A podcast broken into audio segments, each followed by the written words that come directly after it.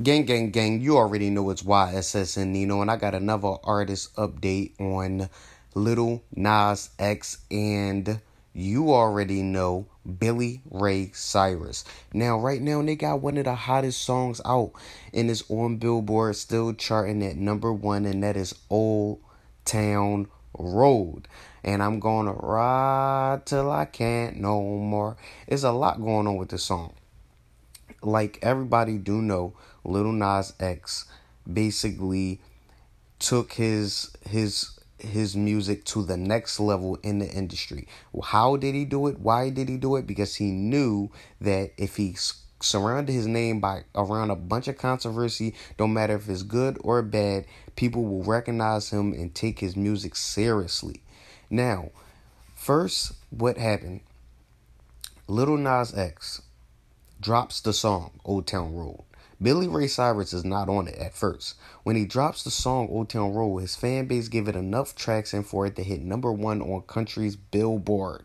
Now, when it hits country's Billboard, Billboard actually takes the song off of number one. What do that create? Controversy. Everybody in the industry is talking about why is Little Nas X song taken down? Little Nas X is and posting why y'all doing this. He actually almost probably turned it to a race thing.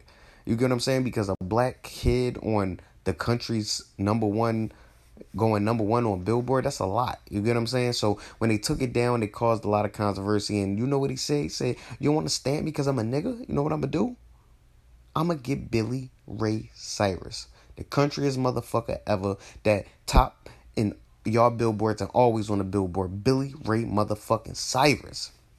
Now, I need a lot of y'all to understand Billy Ray Cyrus came from a long generation of music and talent. His kids is talented.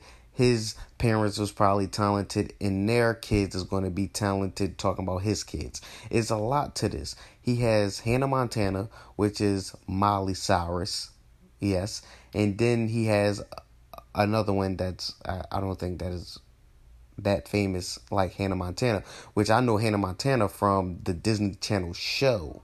You get what I'm saying? So he has a lot of talented kids as well. So I want y'all to also tune into, you know, Miley Cyrus new albums, not quite Hannah Montana, but Miley Cyrus and what she got going on because she has good music as well as our father. But on to the main topic. Little Nas X, when he got Billy Ray Cyrus on this song, he knew exactly what he was doing.